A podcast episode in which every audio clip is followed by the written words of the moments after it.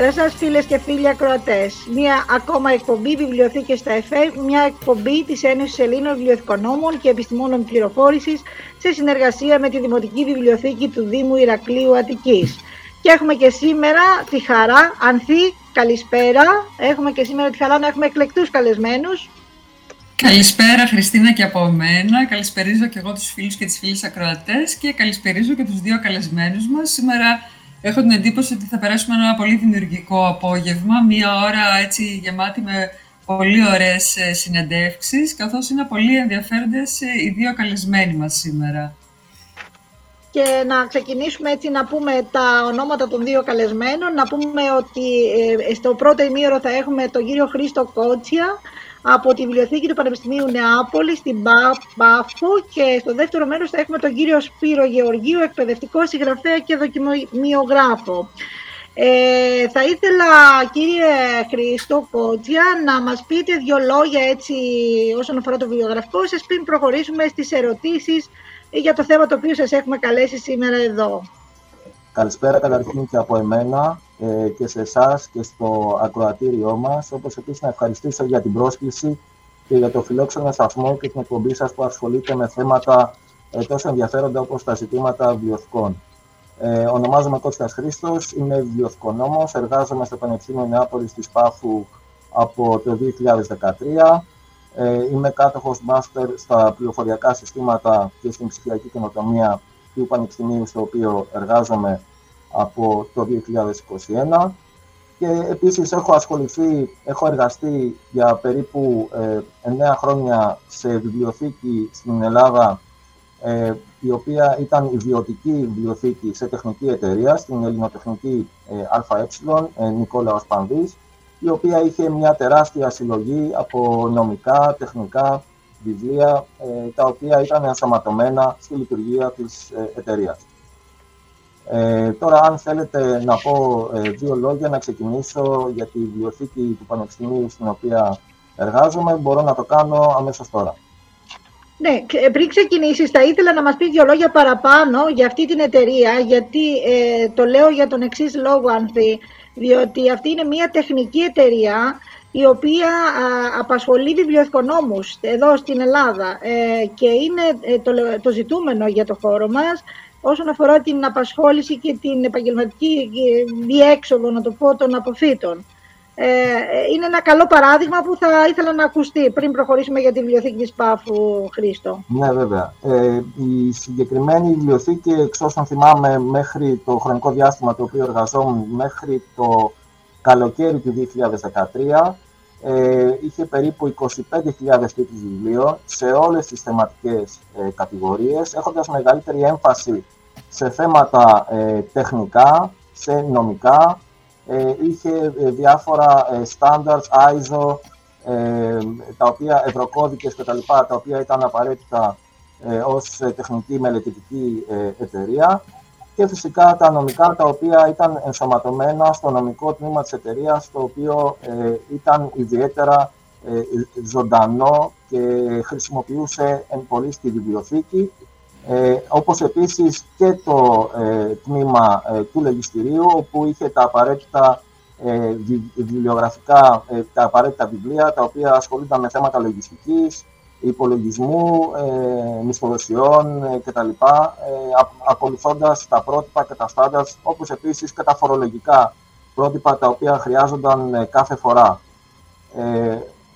πέρα από αυτό είχαμε κάνει και αποβελτιώσεις στο υλικό, γιατί ήταν ένα ιδιαίτερα πλούσιο υλικό ε, και η αποβελτίωση είναι πολύ χρήσιμη στο να μην χαθούν στοιχεία τα οποία εν πολλής μπορεί μέσα σε συλλογικά ε, βιβλία ε, να, μην, να, να χαθούν πολύτιμες πληροφορίες.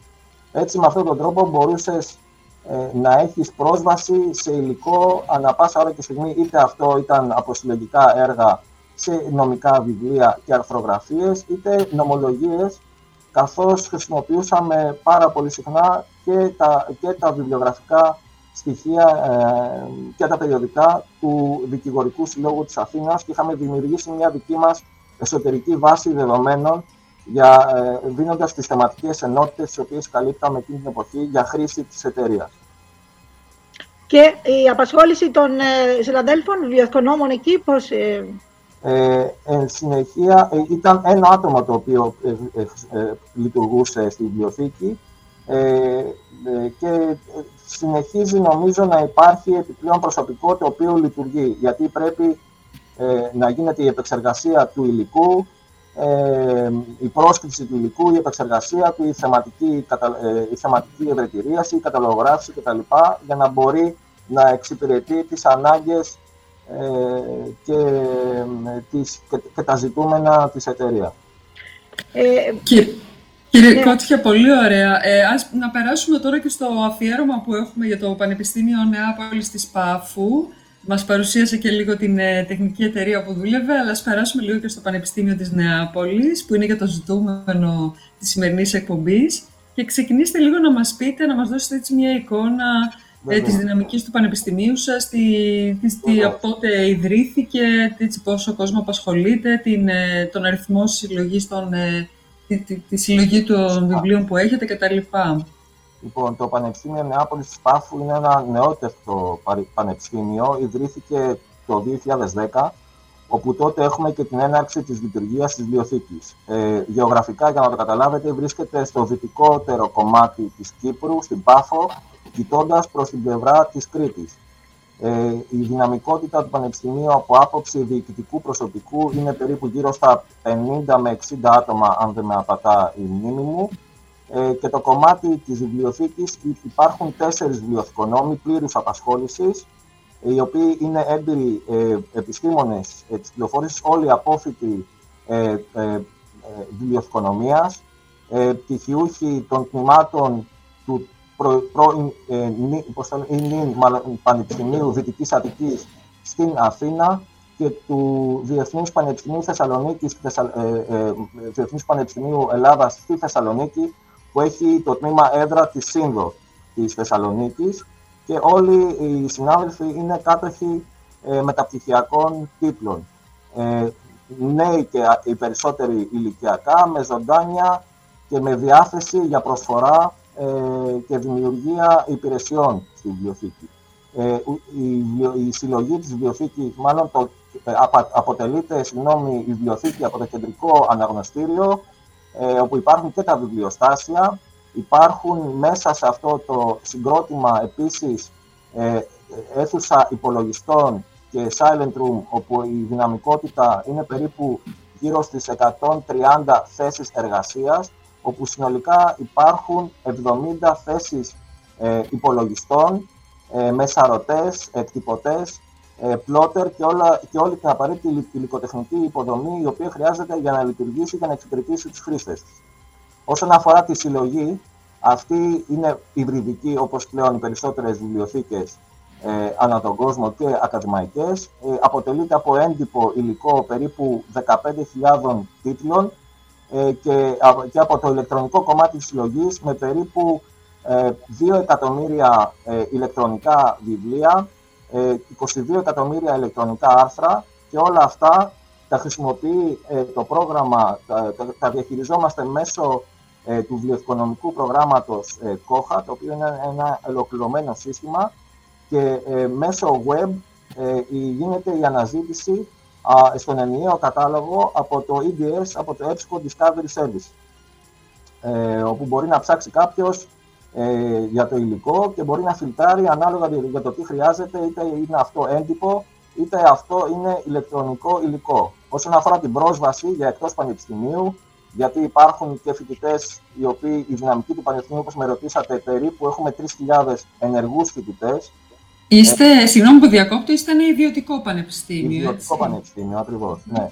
Ε, έχουμε, Με πόσες σχολές; Ε, δεν θυμάμαι τον ακριβή αριθμό, αλλά θα σας αναφέρω στη συνέχεια ενδεικτικά τα προπτυχιακά και τα μεταπτυχιακά προγράμματα τα οποία υπάρχουν, όπως επίσης και τα διδακτορικά προγράμματα τα οποία και, υπάρχουν. Και είστε μια κεντρική βιβλιοθήκη που εξυπηρετείτε όλες τις σχολές, έτσι, μια κεντρική βιβλιοθήκη. Ακριβώς, ναι. κεντρική βιβλιοθήκη η οποία εξυπηρετεί τους φοιτητές που βρίσκονται εδώ διαζώσεις, όσο και τις εξαποστάσει που βρίσκονται στο νησί της Κύπρου, όπως επίσης και τους φοιτητές οι οποίοι είναι εξ και βρίσκονται σε ολόκληρη την Ελλάδα.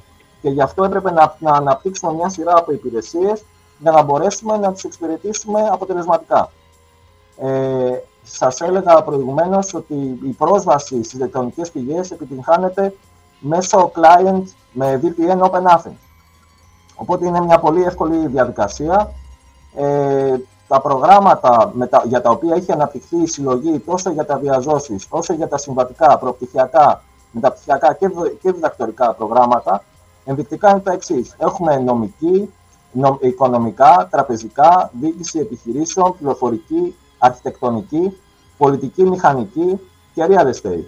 Τα, τα μεταπτυχιακά προγράμματα είναι της δημόσιας διοίκησης, γενικής εκπαιδευτικής διοίκησης, ψηφιακού μάρκετινγκ, πληροφορικής, τουριστικές επιχειρήσεις, διεθνείς σχέσεις, ιστορία, εκτίμηση ακινήτων, λογιστική κλπ. Για να μην σας κουράζω. Ε, επίσης, ε, ήθελα να, να αναφέρω ότι η βιβλιοθήκη μετέχει στην κοινοπραξία των κυπριακών ε, βιβλιοθηκών που περιλαμβάνει τόσο ιδιωτικά όσο και, και κρατικά πανεπιστήμια, ώστε μέσω της συμμετοχής να επιτυγχάνεται η βέλτιστη διαπραγμάτευση για την απόκτηση των ηλεκτρονικών πηγών και βάσεων δεδομένων τόσο σε θέματα ποιότητας, όσο και θέματα ποσότητας, αλλά και από άποψη κόστους, ώστε να έχουμε πρόσβαση και συνδρομή σε, σε, σε, στις περισσότερες από τις μεγαλύτερες βάσεις δεδομένων που υπάρχουν στη διεθνή αγορά, οι οποίες είναι απαραίτητες και επιβάλλονται από, ε, από τους φορείς της εκπαιδευτικής αξιολόγησης, προκειμένου να έχεις άδεια για να μπορείς να τρέχεις στα συγκεκριμένα προγράμματα. Εδώ ήθελα να αναφέρω επίσης για το budget της βιβλιοθήκης, για τον ετήσιο προϋπολογισμό του, όπου χωρίζεται σε δύο τμήματα. Χωρίζεται στο κομμάτι που αφορά την αγορά του έντυπου υλικού και, την, και τις συνδρομές και την αγορά του ηλεκτρονικού υλικού. Συνολικά το ετήσιο κόστος είναι στις 200.000 ευρώ. 150.000 ευρώ χονδρικά είναι για τις ηλεκτρονικές βάσεις και 50.000 είναι για την αγορά του έντυπου υλικού και οι εισηγήσεις για την αγορά αυτού του υλικού είναι μέσω, ε, γίνεται ανακαθηγητή, ανασχολή, ανάλογα με τις ανάγκες τις οποίες έχει και κρίνει ότι πρέπει να υπάρχουν εγχειρίδια και τα οποία προτείνονται προς τον υπεύθυνο που υπάρχει ανασχολή, προκειμένου να, να, να, ε, συγκεντρωτικά να σταλούν στη βιβλιοθήκη. Τώρα, για το δικαίωμα χρήσης υπηρεσιών την έχουν αυτοδίκαια όλοι οι φοιτητές ως μέλη. Οι εξωτερικοί χρήστες με ένα συμβολικό ποσό σε αιτήσια συνδρομή έχουν πρόσβαση στα αναγνωστήρια σε δανεισμό υλικού ε, και, ε, και στις ηλεκτρονικές βάσεις. Και υπάρχουν να, να το διευκρινίσουμε αυτό. Συγγνώμη που σας διακόπτω κύριε Κότσια. Να, ε, συγγνώμη που σας διακόπτω, είναι πολύ σημαντικό αυτό. Επειδή όπως είπε και η Ανθή, είστε ένα ιδιωτικό πανεπιστήμιο.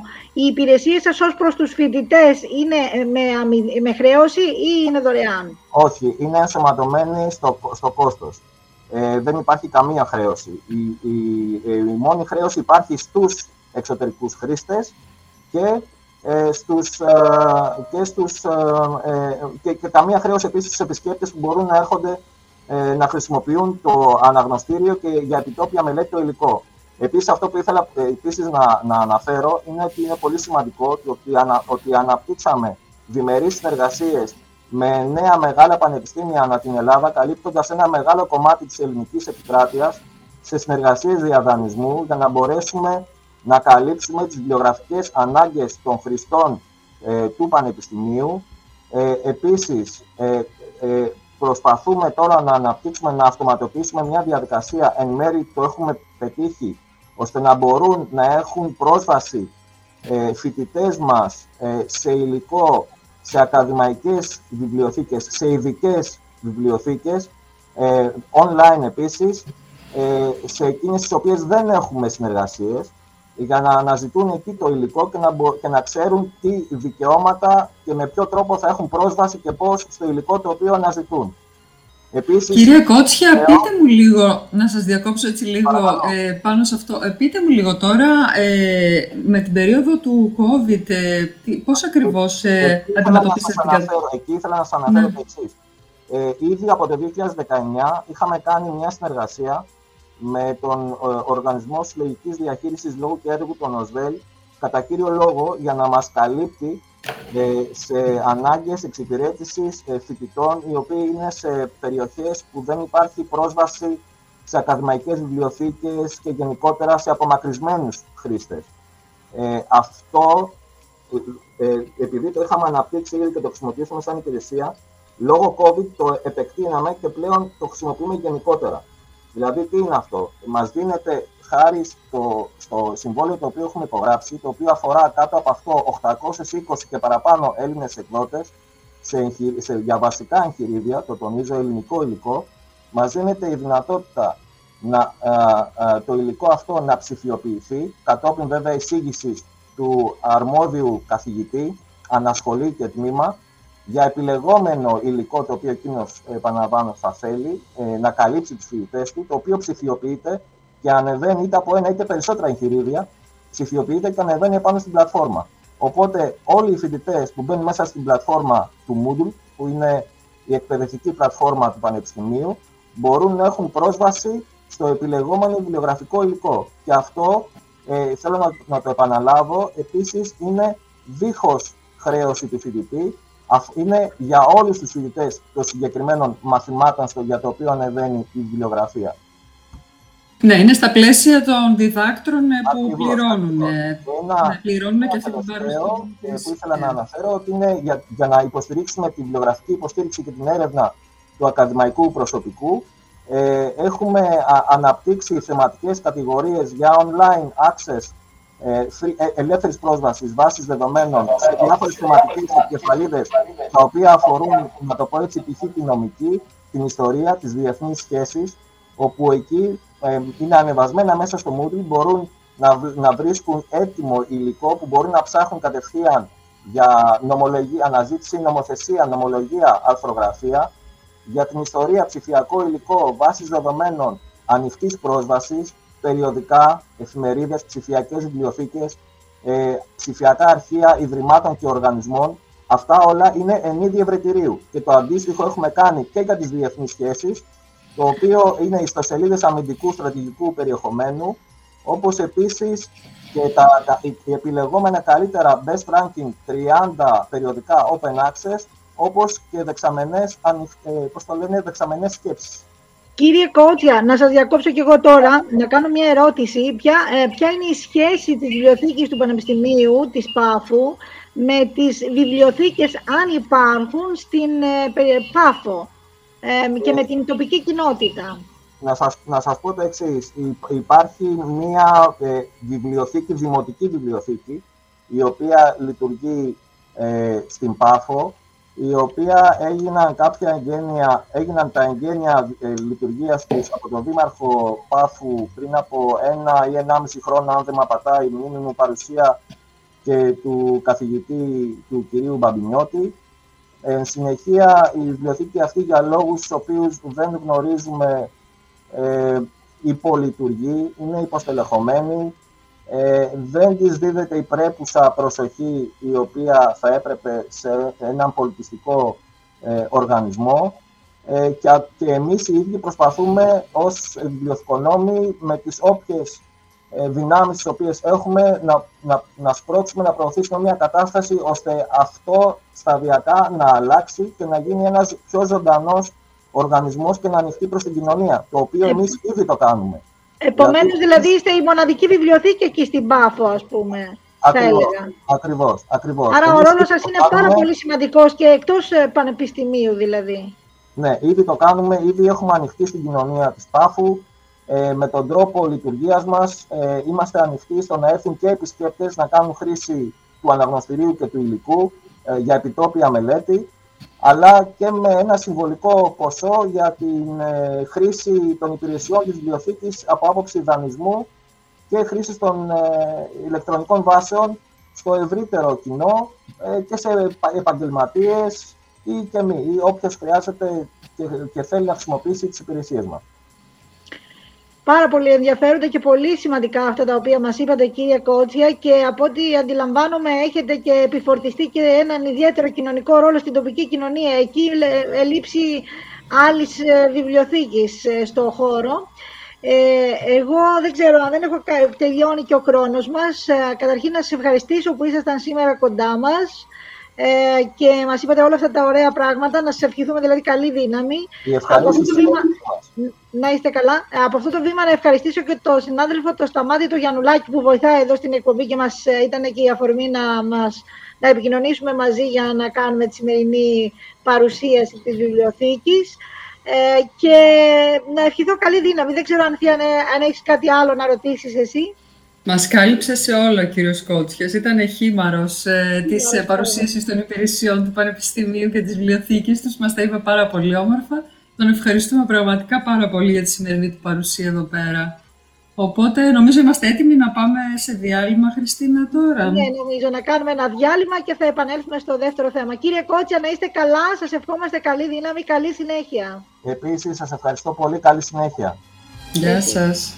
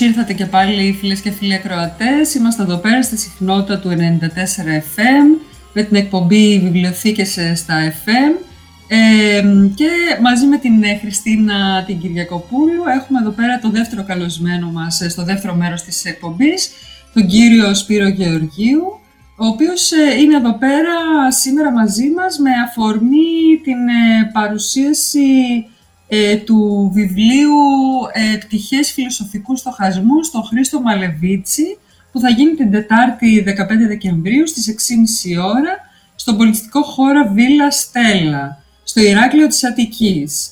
Ε, κύριε ε, Γεωργίου, καλώς ήρθατε σήμερα στην εκπομπή μας. Καλησπέρα, καλησπέρα στην κυρία Κυριακοπούλου, καλησπέρα κυρία Μπάλιο. Ευχαριστώ πάρα πολύ για την πρόσκληση και τη φιλοξενία. Ευχαριστούμε και εμείς πολύ. Να ναι. πούμε μου δύο λόγια για τον κύριο Γεωργίου για να τον Έτσι. γνωρίσουμε στο κοινό μας. Έτσι ακριβώς, ναι. Λοιπόν, για να σας βάλουμε λίγο στο κλίμα, ο κύριος Γεωργίου είναι εκπαιδευτικός, συγγραφέας, δοκιμιογράφος. Έχει γεννηθεί στην Αθήνα το 1963, έχει τελειώσει τις σπουδές του στο 7ο Λύκειο Αθηνών, έχει σπουδάσει στο, στο Πάντιο Πανεπιστήμιο Κοινωνικών και Πολιτικών Επιστημών με κορυφαίους ε, δασκάλους όπως τον Δημήτρη Τσαούση, τον Βασίλη Φίλια, τη Φωτεινή Τσαλίκογλου κτλ.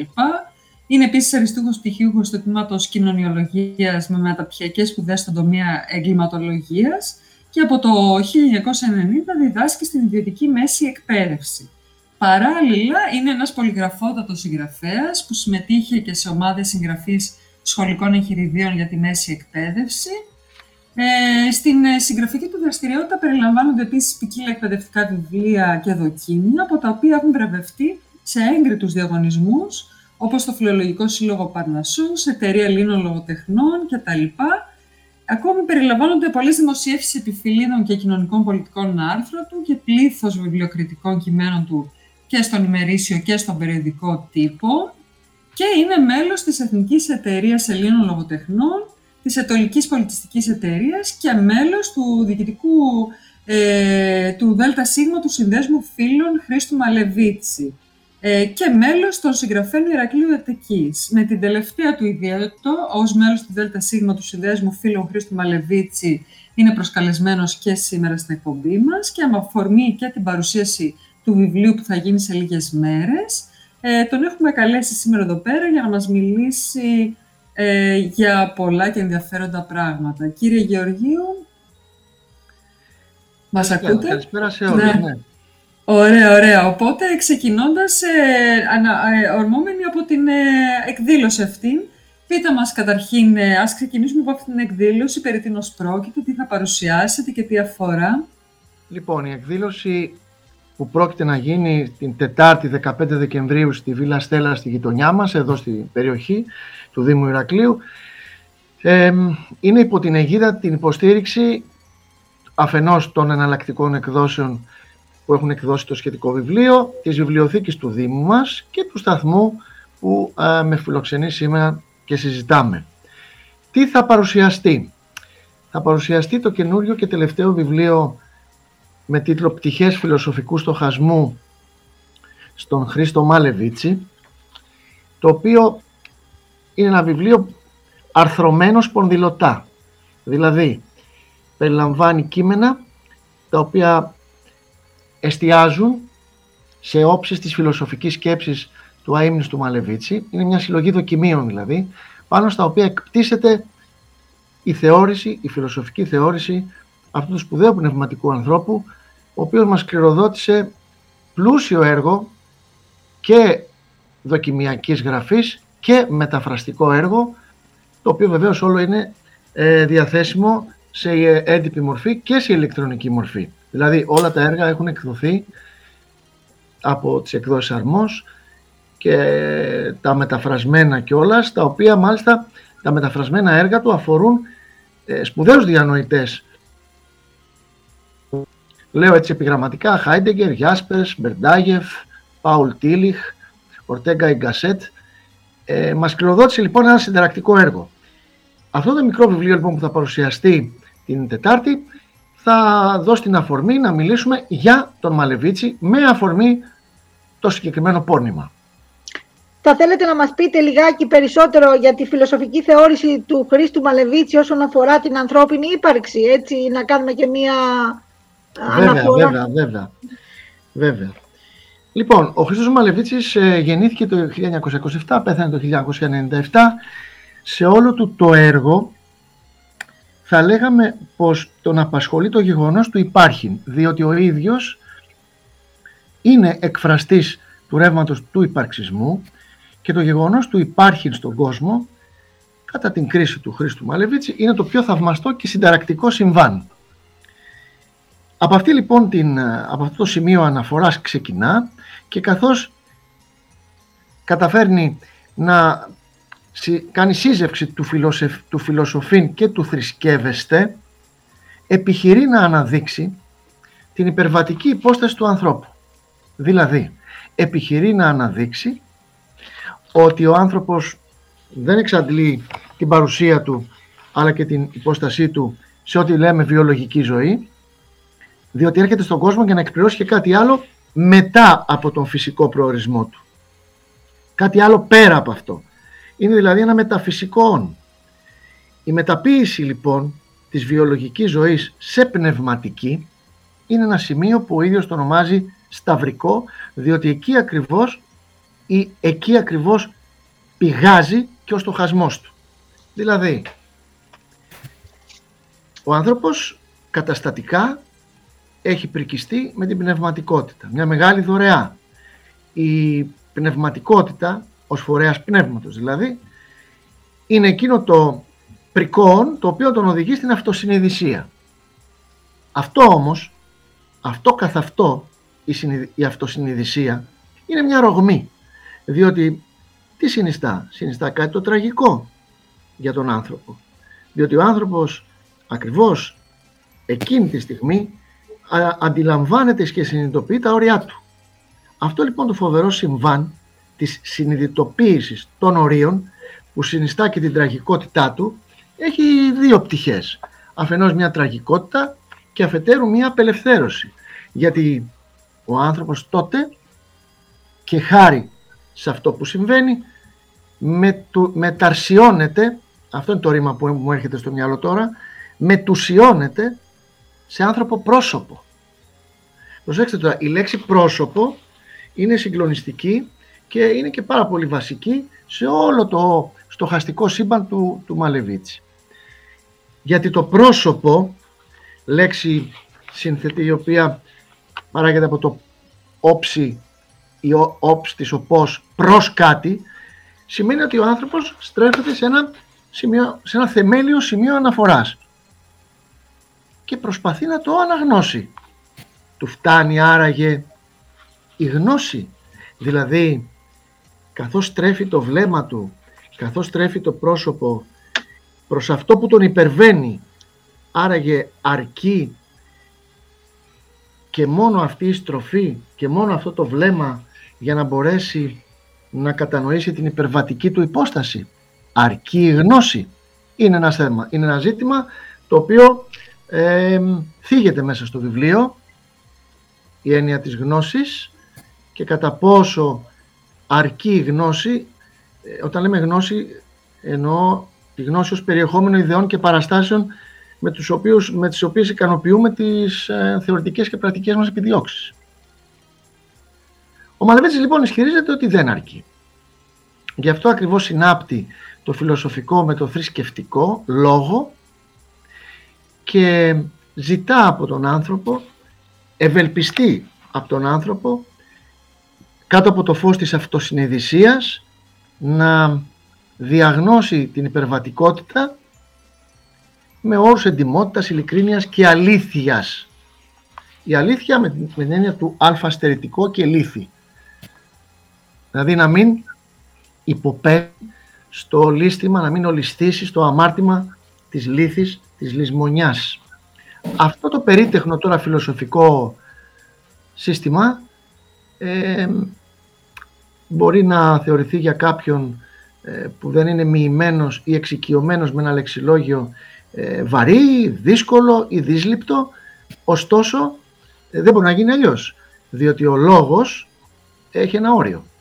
Από εκεί και πέρα το λέγειν ε, δεν μπορεί να ικανοποιήσει απολύτως και την ουσία των πραγμάτων.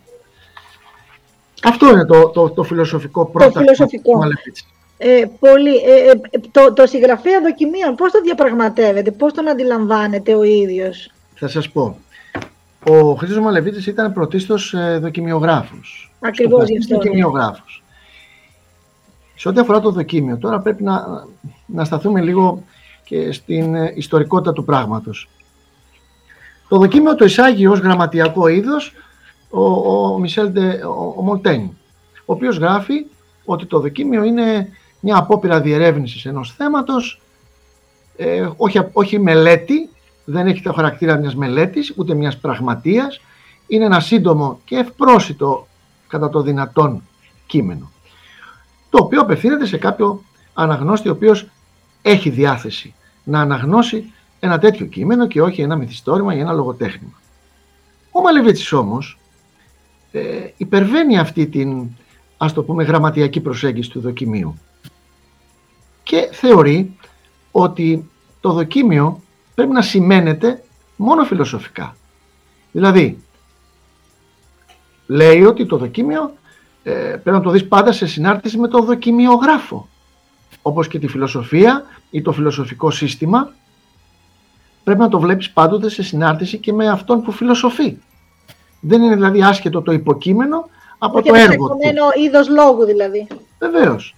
Υπό αυτή την έννοια λοιπόν, τι είναι το δοκίμιο μας λέγει ο, Μα, ο Μαλεβίτσης. Είναι ένας, ένα έντεχνο είδος όπου το πρόσωπο, πάλι έχουμε τη λέξη αυτή, το πρόσωπο μεριμνά επιδιώκει να διατυπώσει την αλήθεια του όχι με όρους μελέτης αλλά με όρους υποκειμενικής προσέγγισης των πραγμάτων που ακριβώς επειδή είναι υποκειμενικής πάβουν να είναι, πάβει να είναι αυτή η προσέγγιση και ατομική. Προσέξτε τη διάσταση. Μιλάει για πρόσωπα, μιλάει για υποκείμενο, μιλάει για δημιουργό, όχι για άτομο. Είναι σπάνιες φορές που στην, ε, στο έργο του Μαλεβίξη θα βρεις τη λέξη άτομο ή άτομα, υπονοώντας βέβαια ότι αυτό το μη τμητών, αυτό που δεν τέμενεται άλλο, α και το μη, είναι το μηδαμινό. Και ως εκ τούτου δεν μπορεί κανείς να κάνει και πολλά με κάτι τέτοιο, με τόσο μηδαμινό, με ένα τέτοιο ελάχιστο μπροστά του. Μιλάει λοιπόν για το πρόσωπο και ο δοκιμιογράφος είναι ο άνθρωπος που με το δόρημα του λέγει και την πνευματικότητα επιχειρεί να αποδώσει την δική του υπαρκτική αλήθεια. Αυτό είναι το, αυτή είναι η έννοια του δοκιμίου και του δοκιμιογράφου κατά τον Μαλεβίτσι. Ε... ε ναι, ε, ε, πρέπει να πω εδώ κάτι το οποίο ίσως είναι γνωστότερο για τον Μαλεβίτσι. Ο Μαλεβίτσι περισσότερο είναι γνωστός για τα δοκίμια του που αφορούν στην παράδοση και στο δημοτικό τραγούδι. Αυτό θα σας ρωτούσα δηλαδή τώρα, ναι. Ναι, γιατί περισσότεροι γνωρίζουν το έργο του που αφορά το δημοτικό τραγούδι, το οποίο μάλιστα θεωρούσε ότι είναι και ο πυρήνας της νεοελληνικής συνείδησης. Δηλαδή θεωρούσε ότι στο δημοτικό τραγούδι αποτυπώνονται ε, όχι απλώς κάποιοι στίχοι ή κάποιες ε, έγνοιες του κόσμου, αλλά το δημοτικό τραγούδι εισχωρεί στα βάθη της ύπαρξης και αποκαλύπτει το θαύμα ενός ολόκληρου πολιτισμού και τα αρχέτυπα ενός ομαδικού υποσυνείδητου. Δηλαδή στην πραγματικότητα κομίζει το δημοτικό τραγούδι μαρτυρίες ιστορικής ζωής. Και βεβαίως εδώ τώρα θα άξιζε πολλά να πει κανείς, γιατί συνήθως ε, εξαντλούμε τις προσεγγίσεις μας όταν μιλάμε για τον πολιτισμό ε, στις ιστορικές πηγές, στην ιστορική μνήμη, στην ε, προσφυγή σε διάφορα αρχεία έρευνας κλπ. Ο πολιτισμός όμως ε, έχει και μια ραχοκοκαλιά, έχει και μια εσωτερικότητα η οποία ξεπερνά αυτό που ονομάζουμε ιστορική μνήμη. Έχει αυτό που λέμε συλλογική μνήμη. Τι είναι η συλλογική μνήμη; Δεν είναι άραγε τα αφηγήματα, οι μαρτυρίες, τα τραγούδια, η παραμυθία που μας κληροδοτούν οι γενναίες μέσα στο διάβα του χρόνου έτσι ώστε να εξυπηρετείτε, ο Μαλεβίτης το λέει κόκκινη κλωστή. Εγώ θα το έλεγα η έννοια της συνέχειας, ώστε να εξυπηρετείτε η έννοια της συνέχειας. Και σε μια εποχή που η ασυνέχεια ε, πολύ φλερτάρει με την επικαιρότητα και επειδή έχουμε και μια έτσι διάθεση κριτικής ματιάς απέναντι στο παρελθόν με τα μάτια του σήμερα και μάλιστα με μιας ματιάς όχι απλά κριτικής, καμιά φορά και αφοριστικής, αποδόμησης ή τέλος πάντων, ας μην φανούμε τώρα και πολύ πολύ έτσι αυστηροί, μια ματιά ε, επανεξέτασης των πραγμάτων. Ουδής λέει το αντίθετο. Βεβαίως και πρέπει να γίνεται επανεξέταση. Αλλά προς Θεού δεν μπορείς να γκρεμίζεις μόνο για να γκρεμίζεις. Πρέπει να μπορείς να γκρεμίσεις μήπως και χτίσει κάτι καλύτερο. Εάν είναι να γκρεμίσεις για να δείξεις πόσο ικανός είσαι σε αυτό, υπάρχει κίνδυνος. Μα, μα η παράδοση, κύριε ε, Γεωργίου, η παράδοση είναι μια πραγματικότητα. Δεν μπορείς να την γκρεμίσεις, δεν μπορείς να την αγνοήσεις, ας πούμε.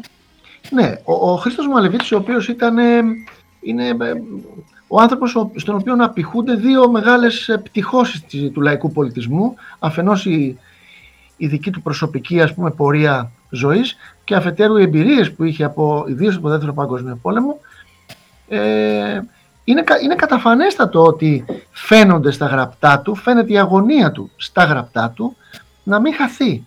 Δηλαδή τι να μην χαθεί; Παράδοση δεν είναι να κρατήσουμε ζωντανό κάτι το οποίο ας πούμε έχει μια μουσιακή αξία. Δεν είναι αυτό παράδοση. Αλλά να μην χαθεί αυτό το οποίο μαρτυρείται γνήσια από το παρελθόν. Ακριβώς. Ό,τι μαρτυρείται γνησίως από το παρελθόν και μπορεί να μας υποσχεθεί μπορεί να μας υποσχεθεί κάτι για το μέλλον δεν μπορούμε να το πετάξουμε. Αυτό είναι και, αυτό είναι και χρέος όλων όσων εμπλέκονται στην προαγωγή και διαφύλαξη πολιτισμού όπως είναι και τα μέσα ενημέρωσης, δεν λέω μόνο τα σχολεία και εκπομπές. Καλή ώρα, σαν αυτή που τώρα εμείς Ακριβώς. Είναι και αυτό μέσα ένας φορέας, είναι ένας μηχανισμός ο οποίος μπορεί να συνεισφέρει σε αυτή την υπόθεση. Αν θέλετε να κάνετε μια ερώτηση. Κύριε Γεωργίου, ναι, έτσι δεν ήθελα να τον διακόψω, γιατί έτσι μας έχει μαγεύσει. Είναι, έχει πολύ ωραίο λόγο ο κύριος Γεωργίου ε, και τον ακούω έτσι με, με ιδιαίτερο ενδιαφέρον το ώρα που μιλάει και δεν ήθελα να τον διακόψω. Ήθελα όμως να ρωτήσω έτσι μετά από αυτή την εξαιρετική παρουσίαση του Χρήστου Μαλεβίτση και του βιβλίου που έχετε γράψει, όλα αυτά που λέτε έτσι, και για τη συνέχεια της παράδοσης ε, και, το, και όλη αυτή την κρίση ενδεχομένως που περνάει η κοινωνία μας, με όλα αυτά τα, τα θέματα που έχουμε με τα τεχνολογικά, την τεχνολογία και όλα αυτά έτσι. Ε, είναι πολύ σημαντικό που γίνονται έτσι τέτοιες κινήσεις ε, και υπάρχουν κάποιες πρωτοβουλίες όπως ε, έχετε κάνει εσείς έτσι και μια ομάδα μαζί με εσάς που έχετε δημιουργήσει αυτό το σύνδεσμο φίλων του Χρήστου Μαλεβίτση όπου είστε μέλος του ΔΣ ε, και είναι πολύ σημαντικό αυτό που μέσα από αυτό το σύνδεσμο, μέσα από αυτή το, την οργάνωση, κάνετε έτσι όλα αυτά τα ωραία πράγματα και τις παρουσίες των βιβλίων και πείτε μας ναι, λίγο για αυτό το σύνδεσμο, έτσι. Ευχαριστώ πάρα πολύ. Προκάλεσε το ενδιαφέρον αυτό, ναι. Ε, ναι, ε, θα χαρούμε πάρα πολύ, βέβαια ξέρω ότι είστε στην Θεσσαλονίκη, αλλά ε, θα χαρούμε πάρα πολύ να ε, επεκταθούμε σε αυτή την συζήτηση για το σύνδεσμο και στη Θεσσαλονίκη. Αν μπορούσαμε με κάποιο τρόπο. Βέβαια, θα ήταν μεγάλη μας χαρά να κάναμε κάτι εδώ στη ναι. Θεσσαλονίκη, να σας φιλοξενήσουμε. Ναι. Λοιπόν, ο Σύνδεσμος Φίλων Χρήστου Μαλεβίτση έχει θέσει ως ε, πρωταρχικό του στόχο την επιμέλεια της έκδοσης, είχε, εκθέσει, είχε θέσει ως πρωταρχικό στόχο την επιμέλεια της έκδοσης των απάντων του. Όμως, από εκεί και πέρα, ο γενικότερος στόχος του είναι να ε, προβληθεί, να διασωθεί και εν πάση περιπτώσει να, είναι, να μείνει ζωντανό να μείνει ζωντανός ο λόγος του Χρήστου Μαλεβίτση. Τι έχουμε κάνει, έχουμε κάνει ηλεκτρονική καταγραφή, έχουμε κάνει έντυπη έκδοση των απάντων, έχουμε ιστοσελίδα, οργανώνουμε ομιλίες, εκδηλώσεις. Και καλούμε ανθρώπους που έχουν έγνοια για αυτά που συζητάμε να συνεισφέρουν, να συμπορευτούμε και να ε, κάνουμε ό,τι μπορούμε καλύτερο, καθένας από το μετερίζει του, για να διασωθεί, προσέξτε, οι στοχαστές που συνεισέφεραν σε αυτό που ονομάζουμε νεοελληνικό πολιτισμό δεν είναι πολλοί. Ε, δεν είναι πολύ. Τέτοιου εύρους. Δεν είναι πολλοί. Ο Μαλεβίτσης είναι ένας από αυτούς, κατά τη γνώμη μου, από τα σπουδαιότερα ονόματα. Αυτό πρέπει να κοινοποιηθεί. Όχι γιατί θέλουμε να διαφημίσουμε κάτι, αλλά γιατί θέλουμε να διασώσουμε κάτι. Δηλαδή εδώ πρόκειται για μια ενέργεια η οποία υπερβαίνει ας πούμε οποιαδήποτε διάθεση ιδιοτέλειας ή άλλου τύπου επιδιώξεων. Είναι αυστηρά ας πούμε αποστολικό κατά κάποιον τρόπο έργο ε, κάποιων συνειδήσεων. Αυτό είναι. Καλούμε. Και μιας και, μιας και αναφέρεστε για, για συνειδήσεις ε, και μιλάμε για το Χρήστο Μαλεβίτσι, κύριε Γεωργίου, ε, ξέρω ότι έχει ασχοληθεί και με το ιστορικό δοκίμιο, το οποίο δεν το αναφέραμε σήμερα, αλλά μια μικρή αναφορά λόγω του ότι είναι έτος 1821 ε, για το ιστορικό δοκίμιο, θα θέλαμε έτσι πριν κλείσουμε αυτή την πολύ ωραία συζήτηση.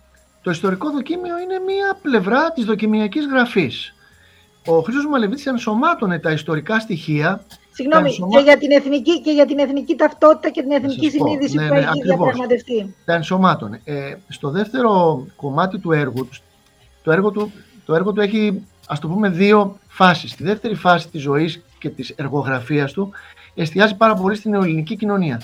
Και εστιάζοντας στην νεοελληνική κοινωνία προτάσει πολύ ζητήματα αυτό που ονόμαζε ο ίδιος το εθνικός ζήν. Το εθνικό ζήν δεν αναφέρεται, δεν παραπέμπει, δεν υπενήσεται καμία εργαλειακή μεταχείριση του έθνους, της έννοιας έθνους. Βάζει όμως ως πρόταγμα την διάσωση της ιδιοπροσωπείας μας. Η ιδιοπροσωπεία του ελληνισμού που δεν είναι σε καμία περίπτωση σε αντιπαλότητα με την ιδιοπροσωπεία άλλων εθνών κρατών, αλλά η ιδιοπροσωπεία του ελληνισμού, ακριβώς επειδή είναι ζωτική σημασία για το δυτικό πολιτισμό.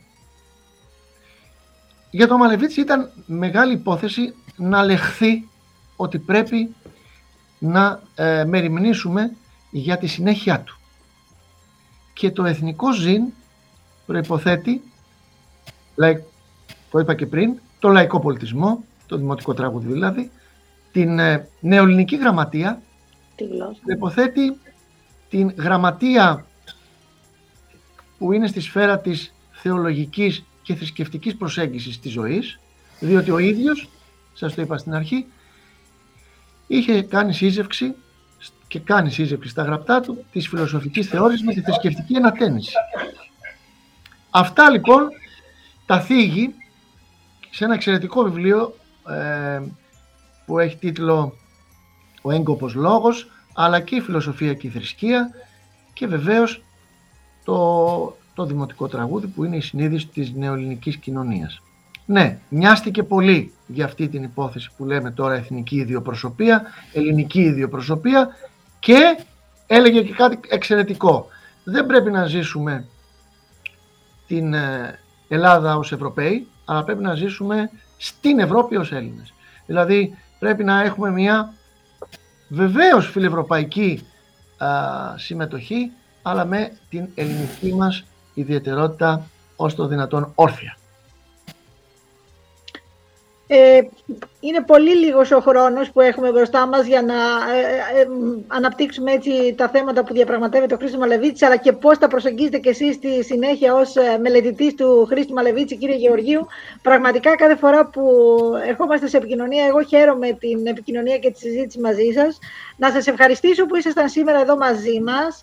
Να ευχηθούμε έτσι να έχει επιτυχία η εκδήλωση την οποία κάνετε. Ε, και να, καλή συνέχεια στο έργο σας. Ευχαριστώ πάρα πολύ για τη φιλοξενία, για την εξαιρετική φιλοξενία την οποία επιφυλάσσει πάντα η, ο σταθμός του Δήμου μας και η βιβλιοθήκη βεβαίως και εύχομαι καλή δύναμη και σε εσάς. Θα χαρώ να σας ξαναδώ, να ξαναμιλήσουμε και γιατί όχι σας είπα να, σας, να δούμε και στη Θεσσαλονίκη μήπως μπορούμε να ε, κανονίσουμε μια συνάντηση εκδήλωσης. Ευχαριστώ πάρα πολύ. Με χαρά. Αυτό το αφήνω στην αρχή. Με χαρά. Και πριν να, να υπενθυμίσουμε ότι την Τετάρτη 15 Δεκεμβρίου στις 6.30 η ώρα στο πολιτιστικό χώρο Βίλα Στέλλα στο Ηράκλειο Αττικής. Ε, και βέβαια Ανθίμου ο κύριος Γεωργίου πρέπει κατά τη γνώμη μου να έρθει στη Θεσσαλονίκη. Να έρθει και ο κύριος Γεωργίου, να έρθεις και εσύ Χριστίνα στη Θεσσαλονίκη να κάνουμε μια πολύ όμορφη εκδήλωση όλοι μαζί. Ε, θα χαρώ πάρα πολύ να σας φιλοξενήσουμε. Θα χαρούμε, θα χαρούμε πολύ να τα καταφέρουμε. Λοιπόν, να, να σας ευχαριστήσω και εγώ από τη μεριά μου και να ευχαριστήσουμε και όλους τους φίλους ακροατές και να ανανεώσουμε το ραντεβού μας για την επόμενη Παρασκευή. Αντί, καλησπέρα σας και από μένα. Καλησπέρα και από μένα, λοιπόν, την επόμενη Παρασκευή ε, με ένα εορταστικό πρόγραμμα, έτσι θα έχουμε ωραίους καλεσμένους και την επόμενη Παρασκευή Ήμασταν στα μικρόφωνα, η Χριστίνα Κυριακοπούλου, εγώ η Ανθή Μπάλιου, στον ήχο είχαμε την ε, Βαλέρια Αράπη, στα 94 FM, βιβλιοθήκες FM. Τα λέμε την επόμενη Παρασκευή. Ευχαριστούμε πολύ. Καλό σας βράδυ.